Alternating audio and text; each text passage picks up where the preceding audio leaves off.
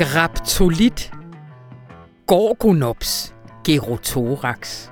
Man taler meget om den sjette masseuddøen, men hvad med de fem andre? Og ikke mindst, hvad med alle de arter, der skred i de sving? Over sommeren der kan du komme med informationsmikkelvorlap på katastrofeturisme i den dybe fortid. Her kan du blandt andet møde et dyr, der kan lave babyer som baby, og høre om alle de ligheder, der er mellem de fem gange, hvor over halvdelen af jordens arter blev udryddet, og så i dag. Velkommen til sæsonens sidste almindelige radioinformation, men bare rolig, vi genopstår igen i august. Mit navn er Anna von Sperling. Rune Lykkeberg er her også til en optur på faldrebet og mister glasset af halvt fuldt. Han har til lejligheden kastet optimismens konfetti ud over den danske klimapolitik. For det handler nemlig ikke bare om, at vi nedsætter vores CO2-udslip. Det handler om, at alle vores kammerater, der kæmper rundt omkring i verden for den grønne omstilling under langt sværere vilkår end os, har et godt argument, når de skal presse deres magthavere. Og de seneste år har Danmark leveret de argumenter på en lang række områder. Lyt med lidt senere. Men før vi når så langt, så skal vi have noget sommerkultur. Ja, ja, ja, du skal flette fingre med din partner og spille brætspil med ungerne og opholde dig gevaldigt meget i naturen, men du har jo også en skærmtid, der skal passes. Rigtig hjertelig velkommen til.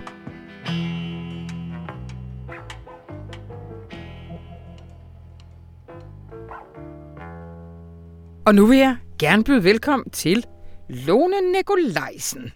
Hej Lone. Hej Anna. Og Bodil Skovgaard Nielsen. Hej Bodil. Hej med jer. Mine favoritkulturdamer. Og vi skal tale om øh, alt det input, man kan få øh, i løbet af sommeren. DMI, de er lunkne. De siger, de, de trækker den der, der hedder et rigtig dansk sommervejr, så ved man godt, man skal smide i kakkeloven til noget andet og lave end at gå på stranden. Og jeg har bedt jer om at finde på øh, tre anbefalinger. Vi tager dem hen over programmet. En, man kan læse, en, man kan gå ud og opleve, og en, man kan se eller lytte til. Og skulle vi ikke starte med den, man kan læse? Lone, du øh, har siddet og viftet med den. Ja, jeg har taget den her østriske roman af Marlene Haushofer med, som hedder Væggen, og som udkom i 1963. Og øh, så den var, var populær et stykke tid, og så gik den lidt i glemmebogen, og så er den ligesom blevet øh, øh, genopdaget for nyligt. Er i hvert fald, hvad der og står på... genudgivet i... Og, og udkommer nu, tror jeg, på, for første gang på dansk. Okay. Øhm, og det er en slags Robinsonade, eller en, en dommedagsfortælling egentlig også. Øh, den handler om en, en midalderne kvinde, der tager med sin kusine og hendes mand ud i deres jagthytte på forlænget weekend. Hendes børn er store, hendes mand er død, og, og så går tiden der med det. Øhm, kusinen og manden de går ned på landsbykronen for at få et glas der. Hun tager en lur, og da hun vågner, så er der bare helt stille i huset. Det er næste dag, og de er ikke kommet, og hun går ned mod landsbyen for at finde dem, og støder sig mod sådan en, øh, en gennemsigtig, helt hård væg. Altså som en glasvæg, eller en, ja, en gennemsigtig væg, der ligesom omkranser hele den slugt, hvor i at øh, jagthytten befinder sig. Og så er hun ligesom på egen hånd, hun kan se ud på den anden side af den her gennemsigtige væg, at de lokale bønder, at de står eller sidder sådan helt, for, helt frosne i deres positur. En har lige været ved at putte vand i ansigtet fra brønden, en sidder udenfor med sin kat, men de er helt stivnede, ligesom sådan nogle øh, små figurer på sådan en, en modeljernbane, øh, forestiller jeg mig, Ja. at det ser sådan ud. Så det er bare hende, og så kusinens mands jagthund Lux, og en øh, ko, som hun møder, som går rundt og har til huse i skoven, øh, der ligger i nærheden af den her jagthytte, og som har lidt blod i mule, fordi den flere gange har prøvet at, at komme igennem den her gennemsigtige væg, Ja. og den trænger frygtelig meget til at blive malket. Øh, og så danner de en slags familie, kvinden og hunden og konen, og skal have det til at fungere. Og den er meget sådan nøgternt og usentimentalt fortalt. Hun, hun overvejer selvfølgelig, hvad, hvad det kan skyldes. Hun, Mhm. Den er fra, fra 63, og det er oplagt også at læse nogle, øhm, noget koldkrigspessimisme ja. ind i det. Hun overvejer om det her, øh, altså nærmest skuldertrækkende, om det her det er den nyeste øh, opfindelse inden for krigsteknologi. Øh, om det så er meningen, at sejrene herrerne kommer på et tidspunkt, eller om det er meningen, at alting bare skal være stivnet og dødt. Men det kan hun jo ikke bruge hele dagen på at tænke over, dels fordi det er ubehageligt, og dels fordi det bliver hun ikke midt af. Mm. Så det handler meget om de praktiske gørmål, og hvordan hun undgår at blive bims. Så en, en slags Robinsonade, den minder måske også lidt om Thoreau's Walton, der også handler om at passe sig selv ude i skoven. Her er hun bare ligesom tvunget til det, og øh, altså hun er nødt til at ordne selv, så vidt jeg ved, så fik han ordnet sit vasketøj. Det skal siges ved enhver given lejlighed. Han boede sådan, og der var ikke sådan noget lidt uh, to kilometer ja, fra byen. Ja, hans mor og søster ordnede det. Men hende her, hun må ligesom stå for det hele, plus dyrenes ved vel. Men de passer godt på hinanden i den her lille, lille flok på tre. Øhm, og, og så, så er det en, øh, en jeg-fortælling. Lidt ligesom sådan ekspeditionslitteratur, at hun skriver ned hen over nogle måneder, hvad der er, hvad der er foregået. Øhm, er det nogle måneder, for, det, den strækker sig over? Den strækker eller sig over øh, om skriveprocessen over kortere tid, nogle måneder, så vidt okay. jeg kan. Altså, på, fordi hun løber også tør for, hun løber lynhurtigt tør for cigaretter, øh, men i den her skriveproces, der er der, altså der er der også en naturlig slutning på det, fordi der er kun en kuglepen og tre blyanter, og der er kun så så mange stykker papir i huset, som hun kan skrive på. Men, men hele sådan, jeg-fortællingen er også et forsøg på at få greb om situationen og ikke blive sindssyg. Og så er den mm. bare, det er en meget, meget herlig hovedperson. Ikke spor hysterisk anlagt, altså også måske sådan en lille smule sådan halvhjertet i det sociale nærmest. Der er ikke noget, der er, man hører ikke om frygtelig sorg over manden og børnene er hun heller ikke så imponeret over i deres voksne udgaver. Og, og ham, der er kusinens fætter, han er okay, men det er fordi, det er så ret, han hele tiden sover. Og, ja. Øhm. så, så du minder også lidt om de sommerhusture, man måske godt kan komme, komme ud for øh, ja. i sommer. Mm. Øh, da, da Bodil kom ind her i studiet, og den lå, så sagde du sådan, har du den? Og sådan Altså, der er lidt hype om den. Ja, altså jeg har i hvert fald hørt om den, sådan, også omtalt som sådan en, øh, en, en ret vild roman, og den lyder jo sådan lidt, øh, umiddelbart tænker man, puh, her isolationsroman. Øh, det har jeg prøvet det der med ikke at skulle lave noget, øh, og sådan være lukket inde i mit hus i ret lang tid. Øh, men den ligger i hvert fald også på min stabel derhjemme, øh, fordi jeg kom til at smuglæse sådan, bare lige lidt, til hun kom til den der væg som også bare sådan, altså bare til det der forunderlige moment sådan af at banke kunne komme ud, og hvad er det, og er der et hul i den? Ja. Jeg er sådan, drønk. Mm. øhm, så den er, den er bestemt også på min sommerliste. Er der en tendens, det der med at finde gamle romaner frem, og så bliver der lige pludselig en masse ballade om det? Jeg tror, det har været for konstant eftertragtet til, at det kan være en tendens. Altså, okay. Øh, jeg tror bare, at det er sådan noget... Øh, forelægger drømmer om, og, og, og den her udenomshistorie er også bare rigtig god, altså fordi hun er, øh, altså så vidt jeg kan forstå på det, jeg har læst om den, så er bogen også løftet ud af glemselen af feministiske kritikere og ja. øh, folk, der er interesseret, øh, økokritiske læsere, som interesserer sig for historier om menneskets forhold til naturen og, øh, og hvad menneskeheden gør ved naturen. Og, sådan.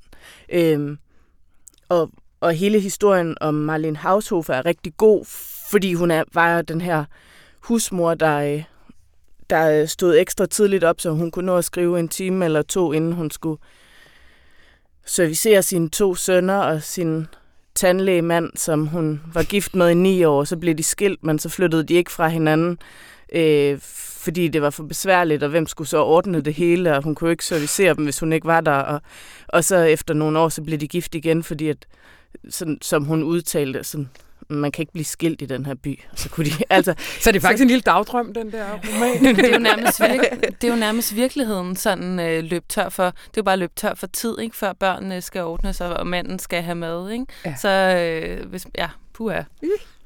Øh, fantastisk. Hvad hedder den, Lone?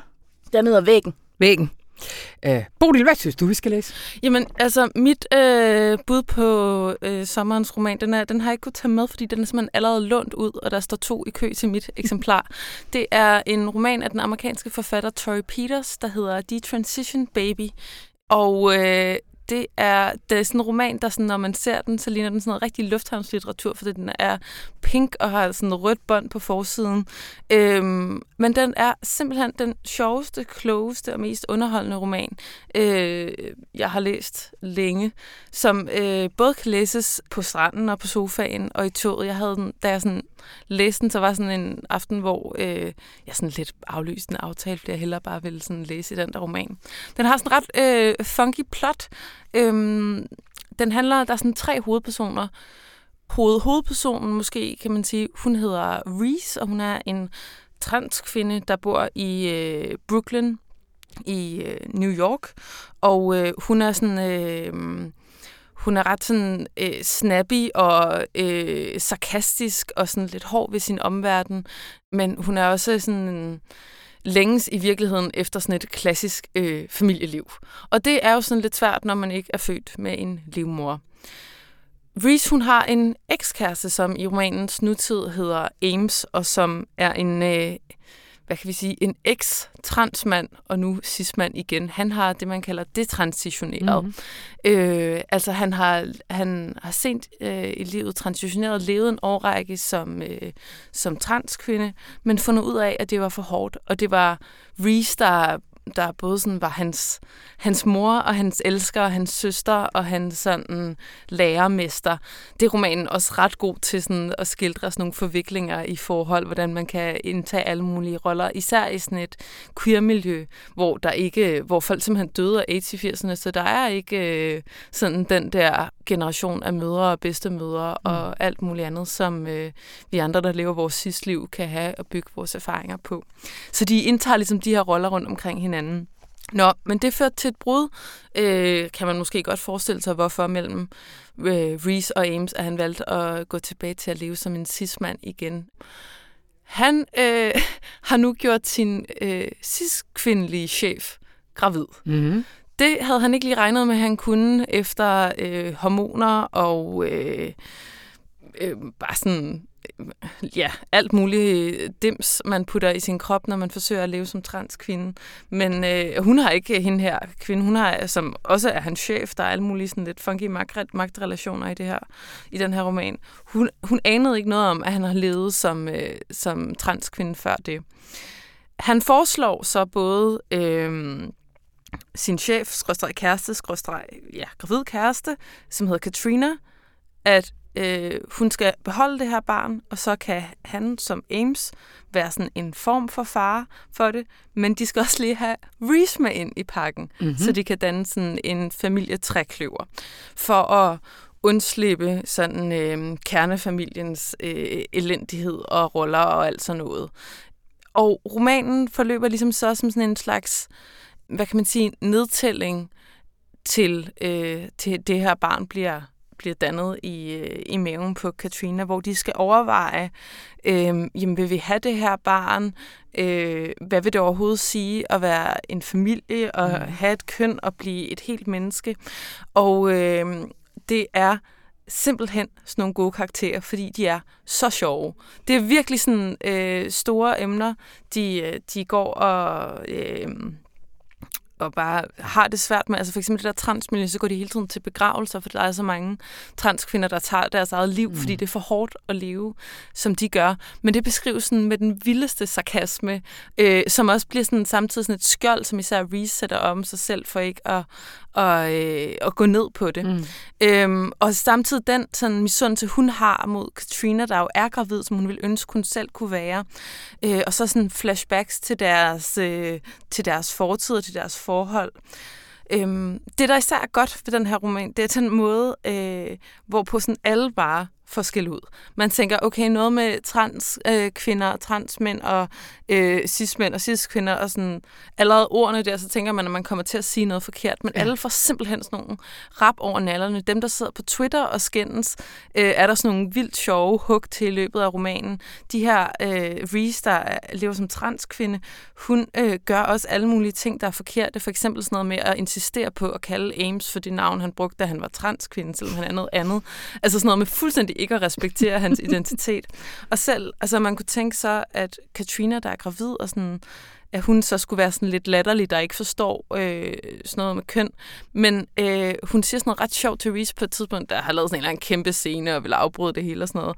Sådan, okay, øh, jeg kan godt se, hvad det er, du gør, og at vi skal finde en ny måde at gøre det her på. Men den måde, du gør det på for tiden, det, det ender i begravelser. Mm. Øh, vi bliver nødt til at finde en eller anden øh, tredje vej, for man nærmest lyst til at sige. Ja. Og den er simpelthen bare øh, sjov og underholdende, og så øh, den her ret gode sådan, plotmotor, will they, won't they, men yeah, med yeah. et barn i maven. Ja. Wow. Øh, hvem er forfatteren? Hvad, hvad er Tori historien? Peters, hun er selv øh, transkvinde. Øh, hun er sådan lige, øh, altså nulevende amerikansk forfatter, der sådan er lige omkring de 40. Hun har udtalt, at hun har, hun skrev bogen også for at prøve at forestille sig, hvad det vil sige og øh, både at leve som, som, blive ved med at leve som transkvinde, men også at det transitionerer. Øh, for så vidt jeg forstår det i hvert fald, så, så altså, der er også nogle voldsomme statistikker med, øh, hvor lav gennemsnitslevealderen for transpersoner er, fordi deres liv er, er hårdt. De bliver mødt med så meget diskrimination, og øh, det var simpelthen for hårdt. Hun var træt af at blive slået ned på gaden, eller mm-hmm. øh, set ned på. Så hun overvejede at det transitionere, og hvad ville det så betyde øh, for hende? Og samtidig så øh, ud over den ligesom overvejelse, øh, sådan, som sådan en, den har jo sådan en ret sådan vild eksistentiel undertone. Hvor er man overhovedet hen? Hvem skal man mm. være? Øh, øh, verden går op i, hvem man er, men man måske bare gerne selv have lov til at trække vejret. Udover det, så er bogen også sådan dedikeret til fraskilte cis-kvinder, hvilket jeg synes er sådan ret, øh, ret sådan pædagogisk. Nu skal I, nu skal I øh, høre komme med, fordi som Tori Peters siger, øh, så er det også øh, fraskilte cis-kvinder, der har måttet sådan, se alle deres drømme om, hvordan familie og fremtid og øh, kvindeliv skulle se ud, gå i vasken mm. og opfinde alting på ny forfra. Altså på sådan et... Øh, en kompostbunke af kønskaos, ikke? Mm. så må man ligesom sådan opfinde sig selv på ny og finde ud af, hvordan man øh, øh, gerne vil have familie. Og det er også en roman, der ikke, jeg tror, vi tænker måske queer-personer, eller sådan, har sådan for eksempel populærkulturen, så det er sådan noget folk i start af 20'erne, der mm. går ud og holder mm. fest og har øh, en masse sex. Ja. Men øh, alle mennesker, tænker jeg, vil da også gerne, det kan man ikke holde til i længden heller. det er sådan queer mennesker, der også gerne vil have en familie og et stille og roligt liv, og hvordan i alverden gør man så det, ja.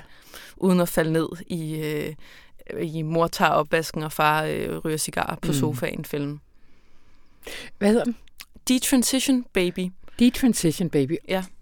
Er den oversat? Ja, ja, ja. ja. Det er, det, er det, der godt, er godt, godt. Men hedder det også på dansk? Ja, den hedder det også godt. på dansk, og det er en hammergod oversættelse, og det er nemlig derfor, man godt, fordi det er sådan, man får sådan uld i munden af at skulle sige sådan, øh, trans, det transitionerer, mm. eller sådan. Det er sådan nogle ord, der er meget umundrette på dansk. Men den er, øh, det svinger bare. Lækkert. Hvem har oversat? Siri Randva Hjelm Jacobsen, som faktisk også er kritiker her på avisen. Ja. Godt. Øh, vi vender tilbage med jer med noget at se eller lytte til.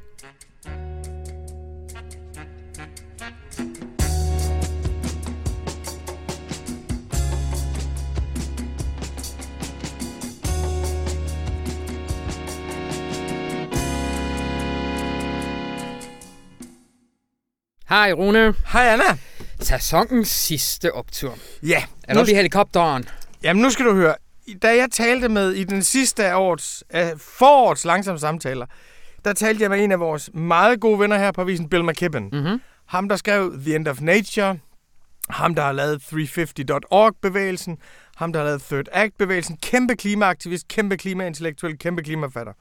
Og han sagde, I skal bare vide én ting i Danmark. Det er, at alle os, der kæmper for en grøn omstilling og kæmper mod meget, meget store interesser i USA.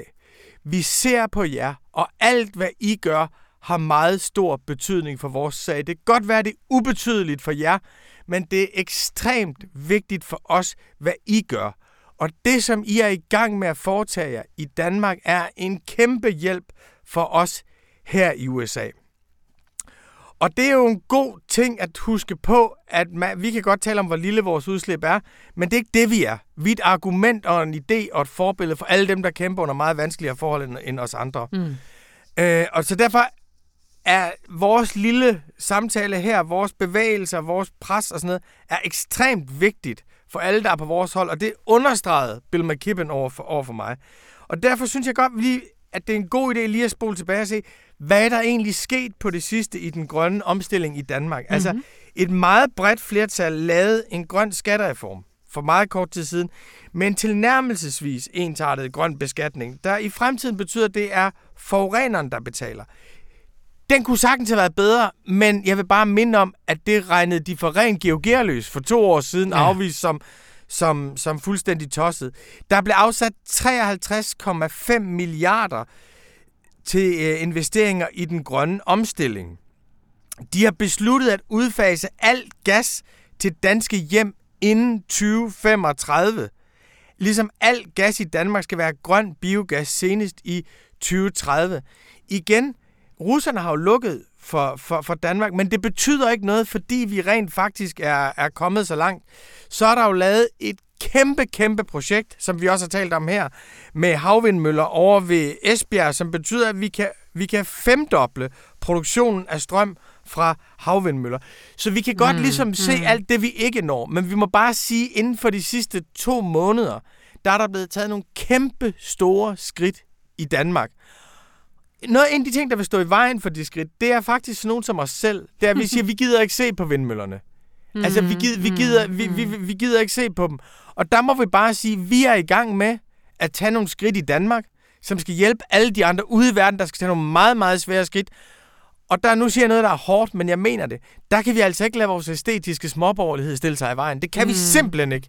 Så må vi vente den om og sige, mm. havvindmøller er smukke. Mm. Alle de her forstyrrelser er smukke. Og ja, måske bliver det besværligt at udfase gas, men det er vidunderligt, at vi kan hjælpe alle dem, der som Bill McKibben virkelig har brug for det. Og vi kan finde tusind ting, der er lort i dansk politik, og mm. 9000 ting, hvor mm. regeringen har svigtet. Mm. Men jeg synes, vi skal stoppe sæsonen her med en kæmpe optur over de kæmpe skridt, vi har taget frem og givet folk et spor for efter. Optur! Kæmpe optur. Og rigtig god sommer, Rune. Rigtig god sommer til dig, Anna. Og så er mikrofonen jo simpelthen bare din. Ja. ja I'm out of here. ja, det eneste, jeg gør, det er jo bare, at jeg holder snakken kørende, indtil du vender tilbage. Godt, altså... godt, godt, godt, godt,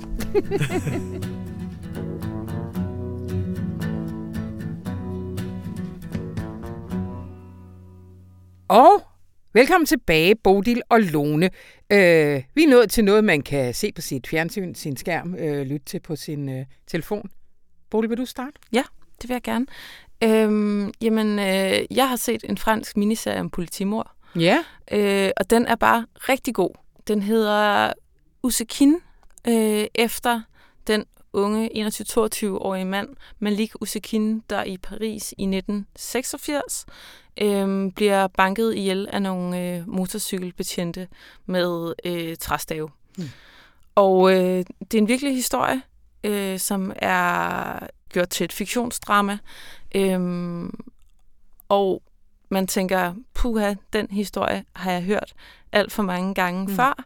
Han har øh, algerisk baggrund, den unge mand, som egentlig bare er, er på vej hjem fra en jazzkoncert en aften, hvor der er demonstrationer i Paris.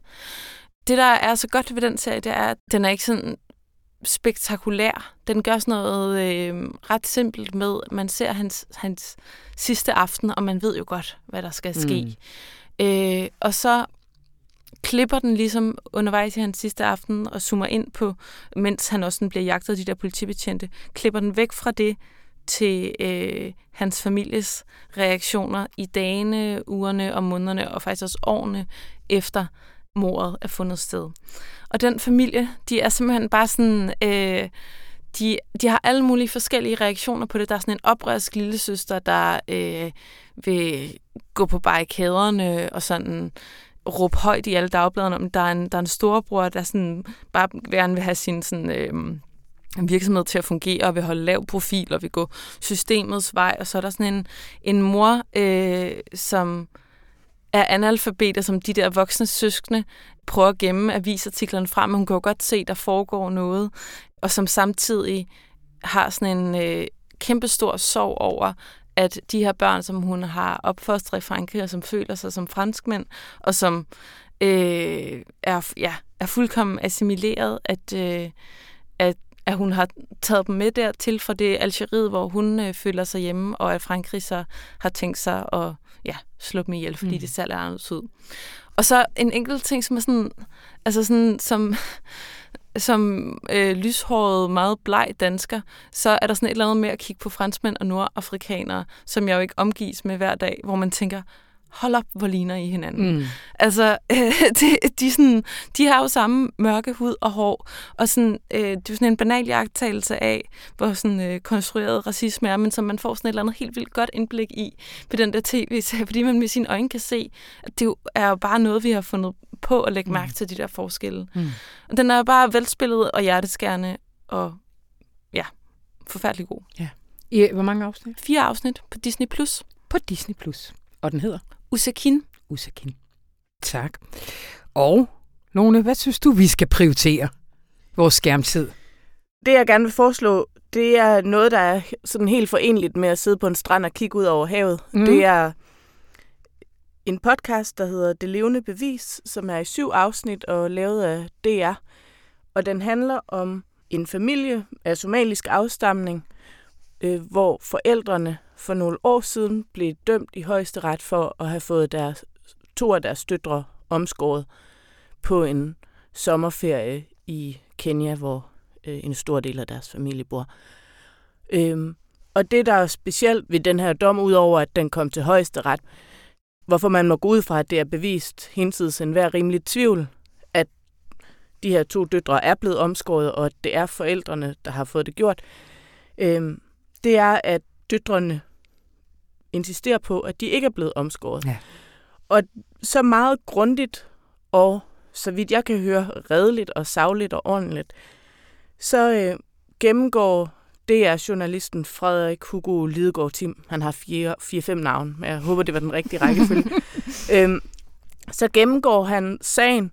Øhm, han fortæl, den er fortalt sådan meget sikkert og overskueligt i nogle bestemte øjeblikke, der de starter med at lægge nogle bestemte øjeblikke frem, som er ligesom de afgørende øjeblikke i sagen, og så bare fylde på med kontekst, så man kan følge med og ikke drukner i det, men altså man får både øh, hørt nogle andre gynekologer end dem, der lavede det retstekniske materiale, der ligger til grund for sagen, øh, give deres vurdering af, om pigerne her er omskåret øh, efter at have undersøgt dem hver især. Og det er der flere, der...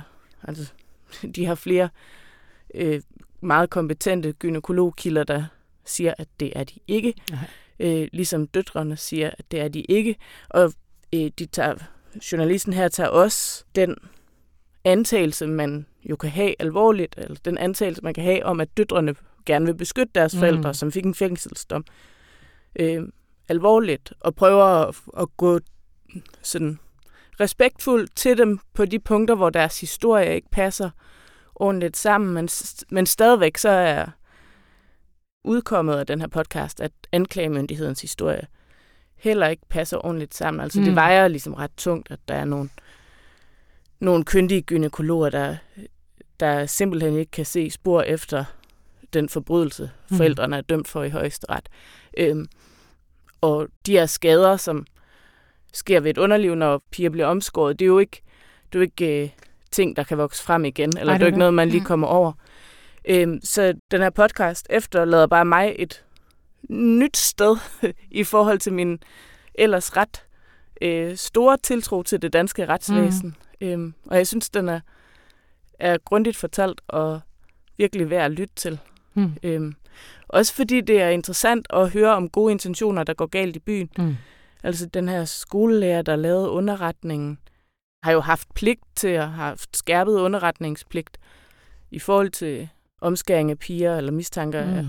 om omskæring af piger, og hun har haft øh, barnets, børnenes ved og vel for øje, og, og så er der stadigvæk, altså så er det stadigvæk helt vildt øh, frygtindgydende, eller det er helt, det er på en måde lidt rystende at høre sådan en ja. afhøring af et barn, fordi fordi at de er jo nødt til at stille nogle ledende spørgsmål, mm. og jeg tror, at de gør det nok på den bedste måde, man kan det, men, men øh, den, har, den har i hvert fald slået nogle skår i min mm. tillid til det danske retsvæsen, som ikke var der før. Mm. Øh, og det, det er så den øh, oplevelse, jeg gerne vil anbefale til alle jer, der sidder herude i solen og griner. Ja, men, Ja. Du sidder og nikker helt vildt. Du Jamen, jeg har også hørt den. Jeg har også hørt den, og har været helt vildt fascineret af den, også fordi det er bare sådan en... Altså, det, er sådan, det minder jo sådan, altså, hvis det her var fiktion og ikke virkelig mennesker, så ville man sige, at det var sådan en, en, et mormysterie, hvor man først skulle finde ud af, om der overhovedet var et lig, ikke? Ja. Øh, men også fordi sådan præmissen, det der med, at de er blevet omskåret eller ej, man tænker, det kan der ikke være, være øh, tvivl om, Nej. og det kan der bare, så, og det kan der så også, øh, øh, ja, mit, min fornemmelse af øh, retssystemet er i hvert fald Mm. også blevet rystet rimelig meget, og det der med skærpet underretningspligt, som øh, viser sig at have sine faldgrupper også, Ja. ja. hvis man øh, har en mistanke om, at nogen bliver omskåret allerede før de er Mm. rejst afsted, og måske øh, vælger at indgive en, øh, en underretning på baggrund af det. Ja, ifølge skolelæreren, ja. Ja. så har den ene af døtrene sagt det til hende i en samtale, ja. De to havde alene, efter at hun var kommet tilbage fra sommerferie lidt senere, end det var planlagt, hvor, og så havde været sådan lidt mere mut og, Mm. og trist til mode, end hun plejede at være, og derfor havde læreren trukket hende til side og spurgt, om hun var blevet omskåret, så hun sagt, ja, det var de. Ifølge læreren sagt, at ja, det var de på onklens hospital. Ja. Øhm, Nå, I I siger ikke, hvordan det her ender, eller hvor den er i dag. Er det for ikke at spoile, eller altså, er sagen ikke taget op igen? ikke, øh, Den har været en gang i den særlige klageret, efter den har jo både været igennem byretten, landsretten og højesteretten, ja. og prøvet, prøvet en gang i den særlige klageret, og nu vil familiens advokat, så vidt jeg ved, øh, prøve at tage den op en gang til i den særlige klageret, fordi der er kommet nye Okay. beviser i sagen. Den hedder det levende bevis. og kan lyttes på dr.dk, går jeg ud fra. Øh, Jeg vender tilbage til jer til sidst i programmet.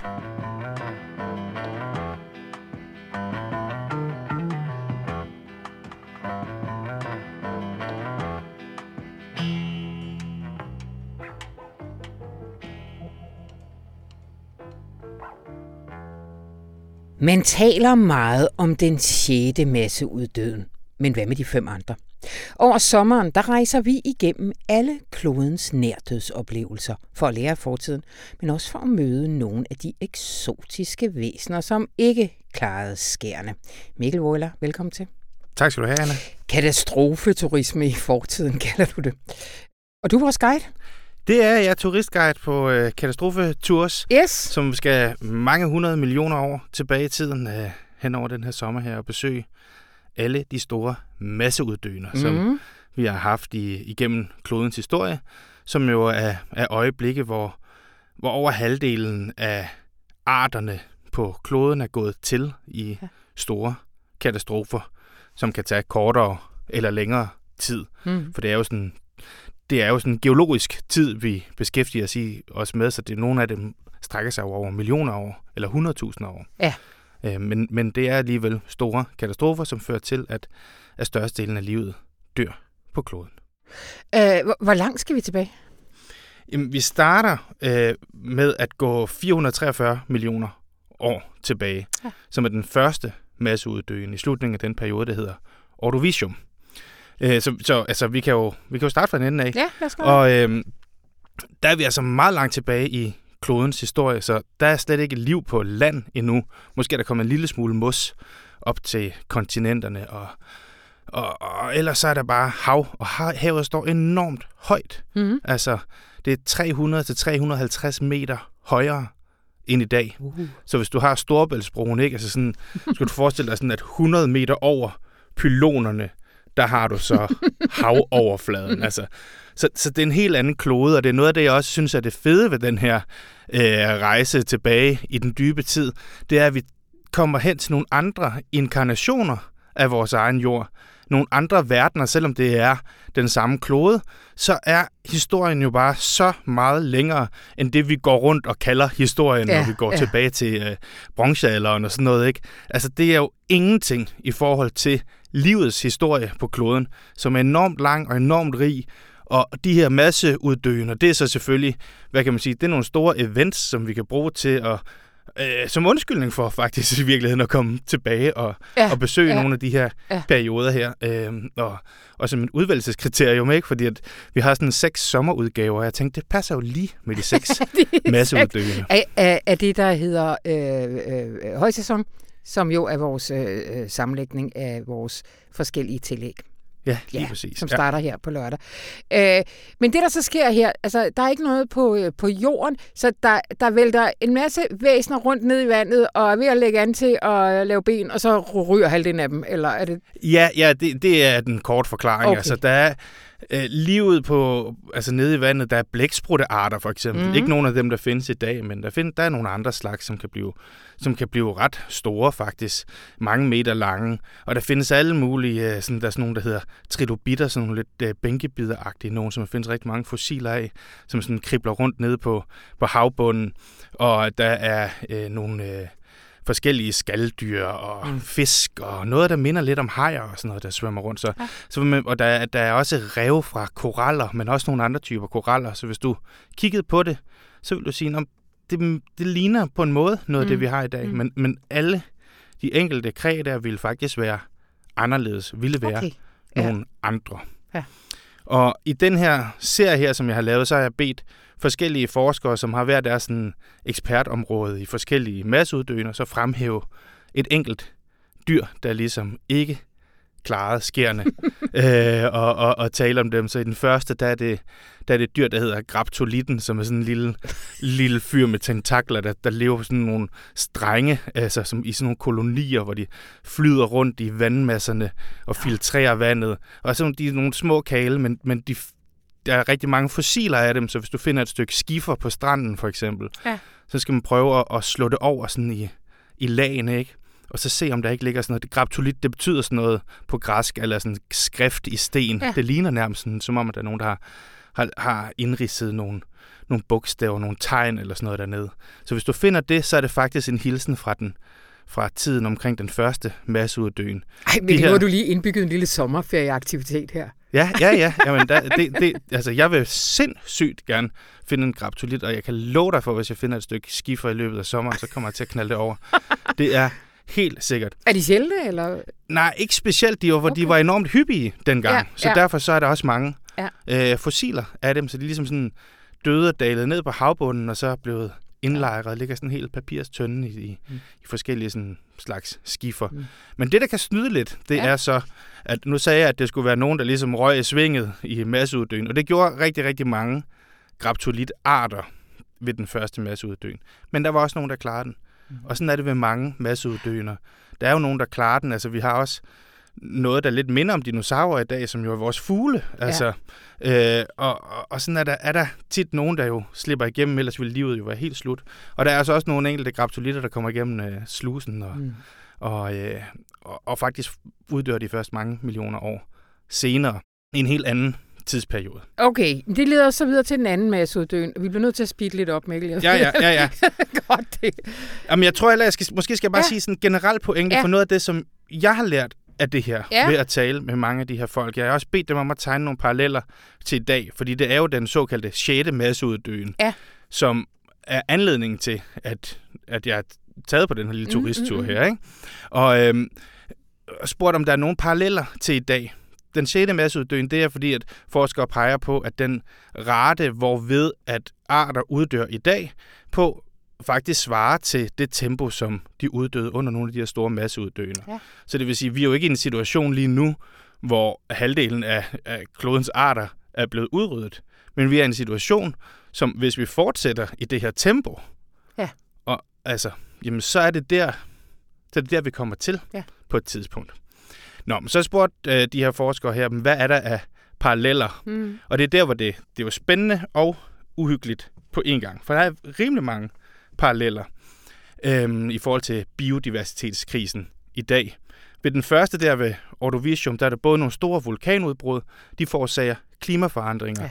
Der er sindssygt meget CO2 for eksempel, der bliver sprøjtet ud ved, kæmpe, ved, det, ved den store vulkanske aktivitet.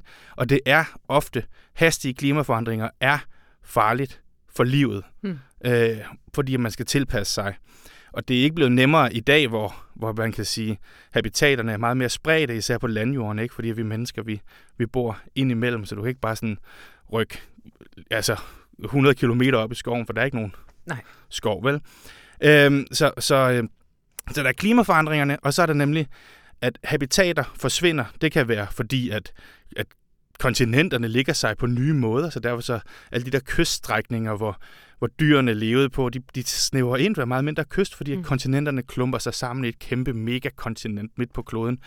Så der er også udryddelsen af habitater, og det er i dag, i dag det, vi ser som sådan hovedårsagen til biodiversitetskrisen. Det er jo, at vi fjerner deres levesteder. Og det kan kloden også godt finde ud af at gøre helt selv. Ja. Så, og, så, og så er der en tredje ting, som også er, er på en af, af masseuddøgnerne, som er øh, invasive arter. Der er en af dem, ja. hvor det, der sker, det er også nogle klimaforandringer, som gør, at havstrømmene ændrer sig, og det betyder, at alle mulige arter, der før ikke havde adgang til nogle bestemte områder, får det igennem havstrømmene. Og, og det er en masseuddøgning, der går enormt langsomt, fordi at, at det ikke handler så meget om, at, at arterne begynder at uddø i et hæftigt tempo, men snarere, at, at de ikke udvikler nye arter. For det er jo også ja. det, der hele tiden sker over tid. Arter uddør, og der kommer nye til. Det er ikke unaturligt at uddø. Det sker naturligt, mm. men det sker ret langsomt. Sådan, man kalder det baggrundsuddøen. Men hvis der ikke kommer nogen nye til, jamen så sørger den her baggrundsuddøen jo for, at antallet af arter alligevel daler, og mm. man så får en meget homogen og ensartet klode. Og det er jo også en af de ting, som man kan frygte, at vi står i i dag, hvor vi har øh, altså mange af de samme arter på alle klodens Det kan man godt tænke over, før man deler et billede af en lupinmark på øh, Instagram. Ja, det kunne man for eksempel... Øh, det kunne man godt tænke over. Nå, men så er der nogle af de der uhyggelige øh, paralleller, men som også er super interessante, fordi det dybest set for, fortæller, at nogle af de processer, som her på kloden øh, udspiller sig lige nu, på grund af, meget på grund af menneskelig aktivitet, har udspillet sig i andre inkarnationer før. Øh, så det er en måde sådan ligesom at huske, at det er faktisk alvorligt, mm. øh, det der foregår på kloden nu. Men det er jo også et glædesbudskab, fordi at i og med, at meget af det skyldes menneskelig aktivitet, så er det jo også noget, som mennesket har mulighed for at øh, slå bremsen i overfor. Det er rigtigt. Så det er de øh, fede nyheder. Det er en fed nyhed. Øh, ja, fordi det, der vel adskiller den her massodøden fra alle andre, det er, at den sker i den geologiske øh, antropocene tidsalder. Ikke? At vi jo ikke, der er ikke nogen af de andre, der har haft menneskelig aktivitet indover. Nej, der er ikke nogen andre, hvor det har været et eller andet bestemt dyrs Ej. skyld. Ej. Der er noget spekulation, den, den får vi bare ja, lige til at gå ja, ud ja, ja. på, fordi jeg synes, det er sjovt med de her fjerne kloder, at, at træerne var bødler i en af dem, uh. i nummer to. Fordi nu sagde jeg, at ved den første, der var ikke liv på kontinentet, men ved den anden, der er altså begyndt at komme planter op på landjorden, mm. Og planterne udvikler sig og bliver til store træer. De kommer til at dække jo alt land, stort set, ja. hvor de kan gro. Og det betyder, at kloden jo lige pludselig får et meget ny, altså et stort nyt område, som kan suge CO2 ud af atmosfæren. Øh, fordi de her, det er jo det, planter gør gennem ja. fotosyntesen. Øhm, så der forsvinder en masse CO2 fra atmosfæren, så der kommer en istid. Mm. Og det er med til at kickstarte de her klimaforandringer, som skaber nye havstrømme og alt muligt ah. kaos. Ikke? Så det er faktisk vores gode, elskede venner, øh, træerne og planterne, som vi ikke kunne leve for uden, mm. som på et tidspunkt, dengang de kom til, der var det dem, der var nogle kæmpe ballademager på kloden og forrykkede hele systemet.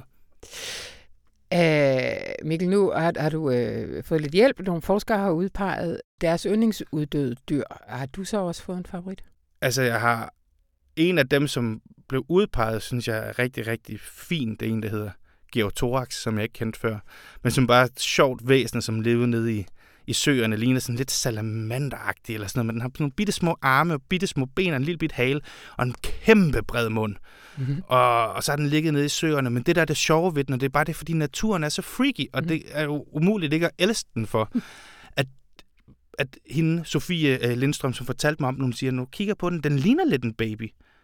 Og det er det faktisk også. Fordi det er et eller andet, man mener, at dens forfader og formøder, de har fået noget afkom, som altså blev kønsmodent allerede, da de var helt små. og så kunne begynde at få nye. Så det vil sige, det er en baby, der er begyndt at få babyer. det er ligesom en haletusse, som i stedet for at blive til en frø for at lave haletusser, bare begyndt at lave haletusser selv. Og det er bare sådan, okay, den havde lige 30 millioner pissegode år på bunden af en sø i Sverige og i Grønland og alle mulige steder ja, på kloden. Man kan synes, den har gode ja. komparative fordele i forhold til alle mulige andre. Verden burde være befolket af den, med mindre men så kom træerne, eller hvad? Nej, det er en anden omgang. Det okay. var sådan nogle vulkanudbrud. Det var nogle klimaforandringer okay. der, øh, der kom i den omgang og tog, tog livet af den, ikke? Men, øh, men, men det er bare dejligt, altså sådan, når man kigger ud over kloden og ser den i sin enorme mangfoldighed af dyr og planter og øh, landskaber, altså, så er det jo en rig verden, vi bebor. Men jeg synes også, det er altså, sådan helt vildt at tænke over, at der har været alle mulige andre inkarnationer af verden, hvor det har været nogle andre planter, hvor det har været nogle helt andre dyr, der befolkede de nogenlunde samme områder, som så selvfølgelig så radikalt anderledes ud, for det var også nogle andre bjerge og alting. At historien er ja, så dyb, som ja, den er, ja. det øh, har jeg det bare vildt over. Og det kan øh, du, kære lytter, have det vildt over sammen med Mikkel de næste seks uger i højsæson. Og i den forbindelse, så vil jeg da lige snige ind, at vi har sådan et tilbud lige nu, hvor at man kan simpelthen for en måned få tre måneders digital adgang til information. Gå ind på information.dk og kig mere. Tusind tak, Mikkel Wåler.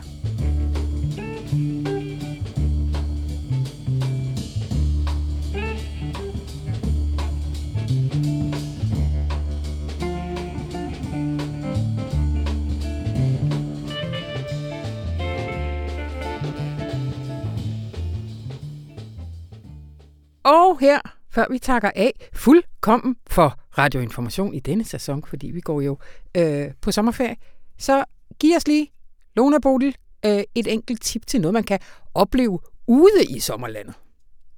Lona, vil du starte? Ja, jeg synes, man skal gå ud og se øh, Cinematikets øh, open air filmvisninger, hvis mm. man er i nærheden af landets store byer, samt Ølstykke, Svendborg og Kolding, fordi der øh, alle de steder, der viser Cinematikket sådan nogle klassiske, hyldede, populære film. Mm.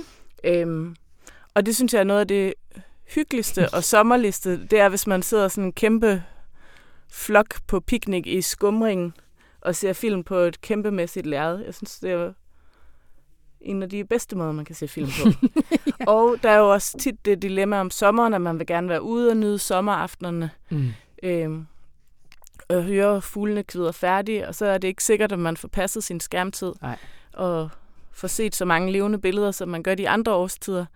Øhm, men det er der jo simpelthen råd for, når at cinematikket det skal op med alle de her filmvisninger. Hvad, for eksempel, hvad, hvad vil så, du øh, vælge? Jeg vil vælge at se David Burns' American Utopia, som er en koncertfilm, som har gjort mig lykkelig flere gange, og jeg har også sådan set koncerten, da den blev spillet på, på Roskilde. Og, der er også... og perfekt koncertfilm, open air mm. koncertfilm, det giver mening. Det er i Aarhus ja. den 3. august. De er virkelig heldige der. Og der er også et, ja, i Odense kan man så se en anden Talking Heads koncertfilm, Stop Making Sense, mm. den 23. august. Men der er også nogle klassiske film som Goodfellas og Fuglene og mm. så vil jeg gerne se, øh, synes jeg, man skal gå ud og se Saturday Night Fever, hvis man gerne vil tænke lidt over voldtægtskultur, fordi den genså jeg for nylig, og den er, de er simpelthen så rapey, den film. og de er det på sådan en lidt henkastet måde. Sådan, ups, jeg mislykkedes med at voldtage min veninde, og så går man videre og danser lidt. Øhm, men altså, musikken er jo meget god. Ja. Og så er der... Sådan er det jo desværre med mange af de der lidt rapey Og så vil jeg se... Jeg kunne også tænke mig at se Call Me By Your Name, fordi jeg synes, Italien er flot, men for varm, så derfor skal jeg ikke derned. Oh. Jeg vil helst se den på ja. film, se Italien på film. Og så er der Blade Runner og Rocky Horror Picture Show. Uh. Og Motorsavsmassakren. Nej, hvor sjovt. Alle mulige. Meget altså, bredt. Altså, ret mange, ja, ja, ret mange forskellige, ja, og jeg synes virkelig sejt Jeg går ud fra, at du sidder og kigger på din telefon. Du kan ikke ja. huske alt det her. Nej, men, det, nej, nej. men så kan du til gengæld sige, hvor det er, man, hvilken øh, hjemmeside man går ind og tjekker det ud på. Ja, man googler bare på dfi.dk, og så ja. googler man Open Air Cinematikket. Ja, godt. Øh, Bolig, hvad har du til os? Jamen, øh, jeg synes, at man både skal tage til Esbjerg og til øh, København og se okay. noget kunst. Ja. Øh, og det gør fordi, at det er jo ikke alle, der kommer til, til det er sådan lige lidt øh, geografisk øh, generøst, det her tip. Det, må sige. det er fordi, der er en virkelig god udstilling med noget, som de fleste mennesker ellers hader, nemlig konceptkunst ja. i Esbjerg. Ja. Med en dansk kunstner, der hedder Finn Regnbote. Og I ved, konceptkunst, så er det sådan noget, så ligger der en bunke skrald på øh, midten af gulvet, så man sådan, åh nej, Ja.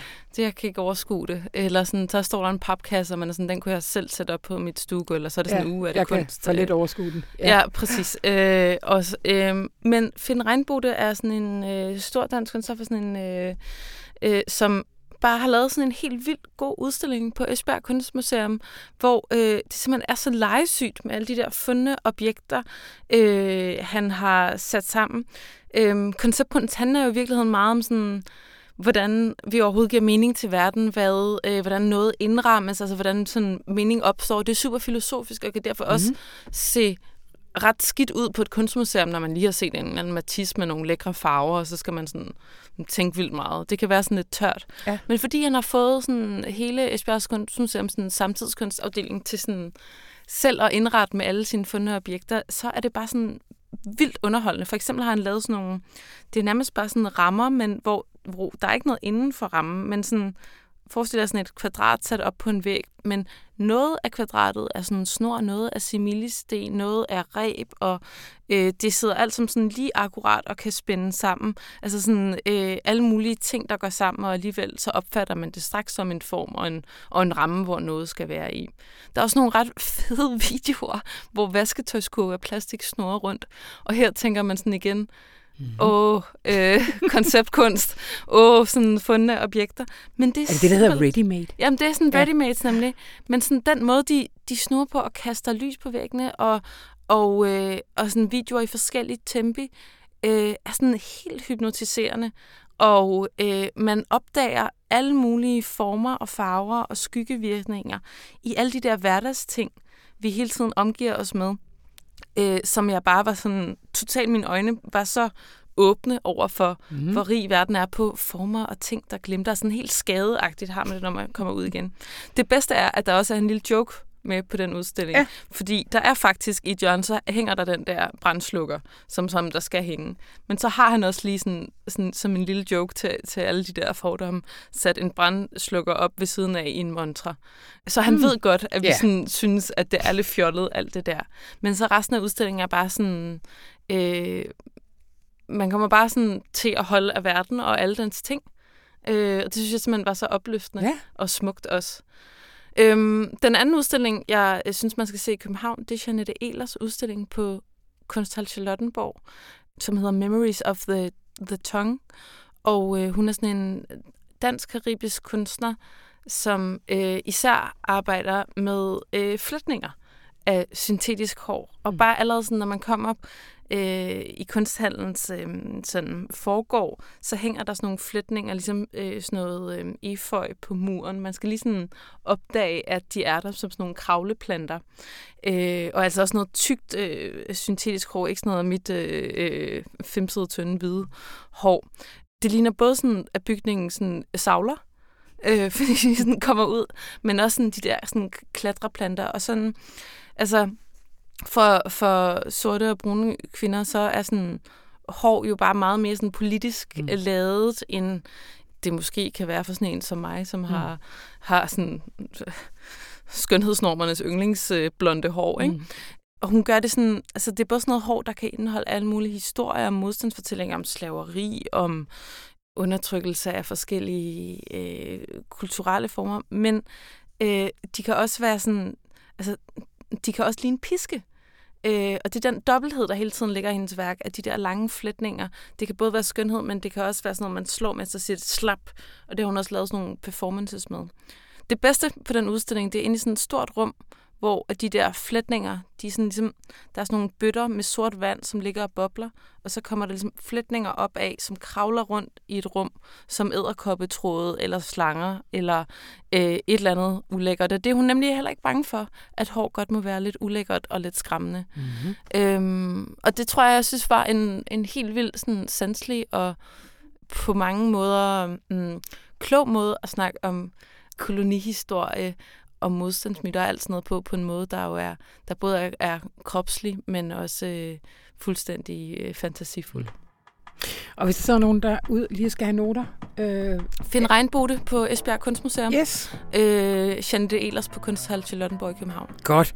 Tusind tak. Det var, hvad vi nåede. Og I to, I må have en rigtig dejlig sommer. Jo, tak i lige måde. Jeg glæder mig til at se jer igen. Ja, i lige måde. God sommer.